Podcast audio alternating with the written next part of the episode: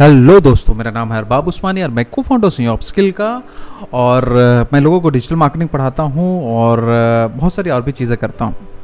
सो so, आज जो हम लोग बात करने वाले हैं आज हम लोग बात करने वाले हैं एपीआई के बारे में।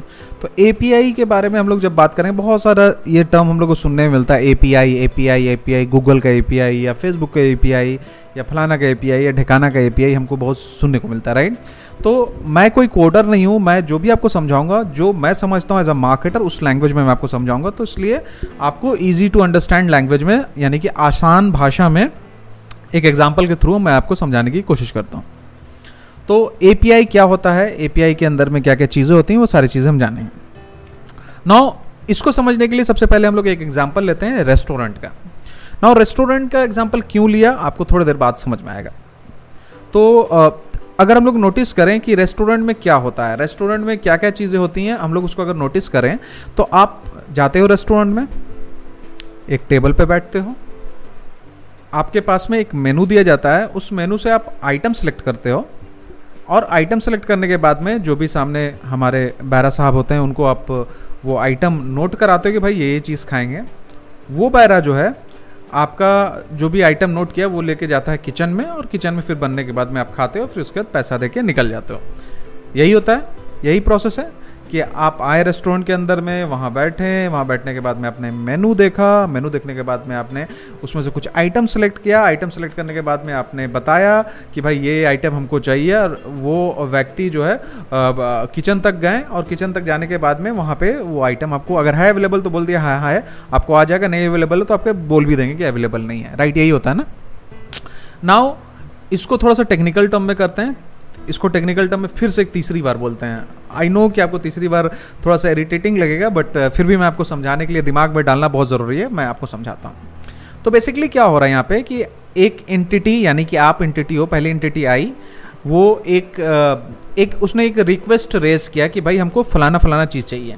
अब हम मेनू को मान लेते हैं कि ये डेटा है, कुछ डेटा का आप रिक्वायरमेंट है, उसमें कुछ डेटा का पॉइंट लिखा है कि आपको जैसे डेट ऑफ़ बर्थ का डेटा चाहिए या कोई भी डेटा चाहिए, आपने रिक्वेस्ट किया और आपके रिक्वेस्ट को एक एक व्यक्ति जो है वो ले ले जाके एक दूसरे जगह पे लेके, ले जाके गया और वहाँ से पहले वेरीफाई किया कि ये डेटा अवेलेबल है कि नहीं। अगर वो डेटा अवेलेबल है तो वो डेटा आपको आपको रिटर्न हो गया, आपके पास में आ गया। Right and you pay for that data यही यही यही हुआ। Right right? यहाँ पे यही हुआ। तो बेसिकली यहाँ पे जो व्यक्ति, जो बैरा है ना, यही एपीआई है। यहाँ पे बेसिकली आप क्या हो, आप एक वेबसाइट हो जो एक यूज़र यूआई यानी कि यूज़र इंटरफेस से आप क्या कर रहे हो? एक कुछ डेटा रिक्वेस्ट कर रहे हो और ये डेटा का रिक्वेस्ट ले जाके जो मेन सर्वर है, यानी कि कुक है, उसके पास जाता है और वहाँ पे वो क्या बोलता है? कुक को बोलता है कि भाई, ये ये डेटा चाहिए। अगर कुक बोलता, है, मेरे पास डेटा है तो आपके सामने में डेटा वापस आ जाता है। आपके सामने में वो डेटा डिस्प्ले हो जाता है और आपके पास ऑफकोर्स इनफ क्रेडेंशियल होना चाहिए। आपके पास लॉगिन वगैरह सारी चीज़ें होनी चाहिए राइट तो वो डेटा आपको रिटर्न हो जाता है। पहला चीज़ ये राइट आपको आपके पास आ जाता है जो भी आप रिक्वेस्ट किए हो। राइट अगर नहीं है तो फिर उसके बाद एरर रिटर्न होता है या मेरे पास डेटा नहीं या कभी कभी क्या होता है कि आ, बहुत ज़्यादा टाइम लगने लगता है। तो एपीआई का अगर एग्जांपल हम मान लें तो जैसे कि आ, आप कोई भी ट्रैवल कंपनी में जाओ और फ़्लाइट को जब आप पकड़ने जा रहे हो तो वो सारे फ़्लाइट के एपीआई होता है। तो बेसिकली हम क्या करते हैं हम करते हैं कि भाई इतना तारीख को क्या आपका इन्वेंट्री आपके पास अवेलेबिलिटी है कि नहीं? और उसके कॉस्टिंग क्या है राइट तो उस, वो डेटा करते हैं क्योंकि ये रियल टाइम में होता है तो क्या करते हैं? उस वेबसाइट के थ्रू हम वो इन्फॉर्मेशन डालते हैं कि, भाई, कहाँ से कहाँ तक जाना चाहिए और किस डेट में जाना चाहिए? पहले तो पहले तो आप अपना नाम वगैरह नहीं डालते हो ना? पहले तो यही इन्फॉर्मेशन डालते हो ना कि आपको दिल्ली से बॉम्बे जाना है और इतने तारीख को जाना है, ये चीज़ डालते हो। और उसके हिसाब से सारे फ़्लाइट वाले आपको रिटर्न डेटा करते हैं राइट तो बेसिकली आप रिक्वेस्ट करते हो कि, भाई, इस डेट में हमको जाना है तो हमको ये चीज़ बताओ कि अवेलेबिलिटी क्या है, किस किस टाइम में अवेलेबल है? और क्या रेट पड़ेगा? उसके बाद आप डिसाइड करते हो कि आगे का डिसाइड करते हो कि आपका नाम वगैरह तो बाद में आता है। राइट तो ये सेम चीज़, वही चीज़ हो रहा जो बैरा वाला चीज़ यहाँ पे हुआ तो वो सेम ही चीज़ हो रहा है यहाँ पे भी।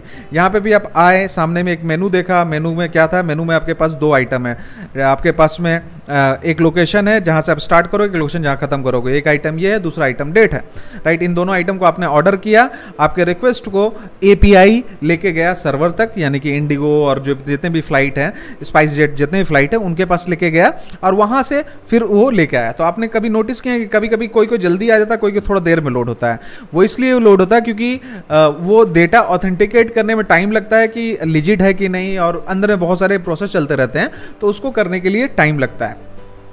तो अगर शॉर्ट टर्म में एपीआई को बोले तो एपीआई का यही काम है कि अगर सामने वाला, अगर कोई व्यक्ति कुछ भी डेटा को अगर रिक्वेस्ट करा तो वो एपीआई डायरेक्ट एक्सेस ना करते हुए डेटाबेस में अगर आप, ऐसे आपके पास डायरेक्ट एक्सेस है डेटाबेस को तो आप डायरेक्ट ले लीजिएगा लेकिन सिक्योर नहीं रह पाएगा डेटाबेस उस टर्म में। तो इन्होंने क्या करते हैं, ये एपीआई बना देते हैं। उसके टर्म में क्या होता है कि ये आपको एक्चुअली में रिक्वेस्ट लेके जाता है और वहाँ से आपको सही रिक्वेस्ट रिटर्न कर देता है। एट द सेम टाइम ये अपना डेटा को बहुत ज़्यादा एक्सपोज होने से बचा लेते हैं। ये डेटा के अपनी सिक्योरिटी भी रहती है। सारी चीज़ें यहाँ पे रहती हैं। जो टेक्निकल टर्म है एक्स वाई जेड वो टर्म है वो सारी की सारी रहती हैं।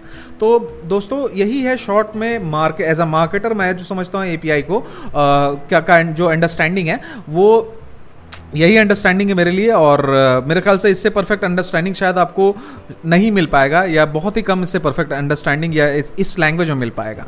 तो अगर आपको ये पॉडकास्ट अच्छा लगा है तो uh, हम लोग शॉपी अगर ये आपको पॉडकास्ट अच्छा लगा तो हम लोग स्पॉटीफाई के अंदर में है और हम लोग को आप फॉलो कर सकते हो गूगल पॉडकास्ट के अंदर है वहाँ पे फॉलो कर सकते हो। आ, हमारा फेसबुक का ग्रुप है चौबीस हज़ार मेंबर्स का आ, जिसका नाम है अपस्किल डिजिटल मार्केटिंग कम्युनिटी उसमें उसको आप ज्वाइन कर सकते हो और हमारा यूट्यूब का चैनल भी है जहाँ पर भी हम बहुत अच्छे अच्छे कॉन्टेंट डालते हैं।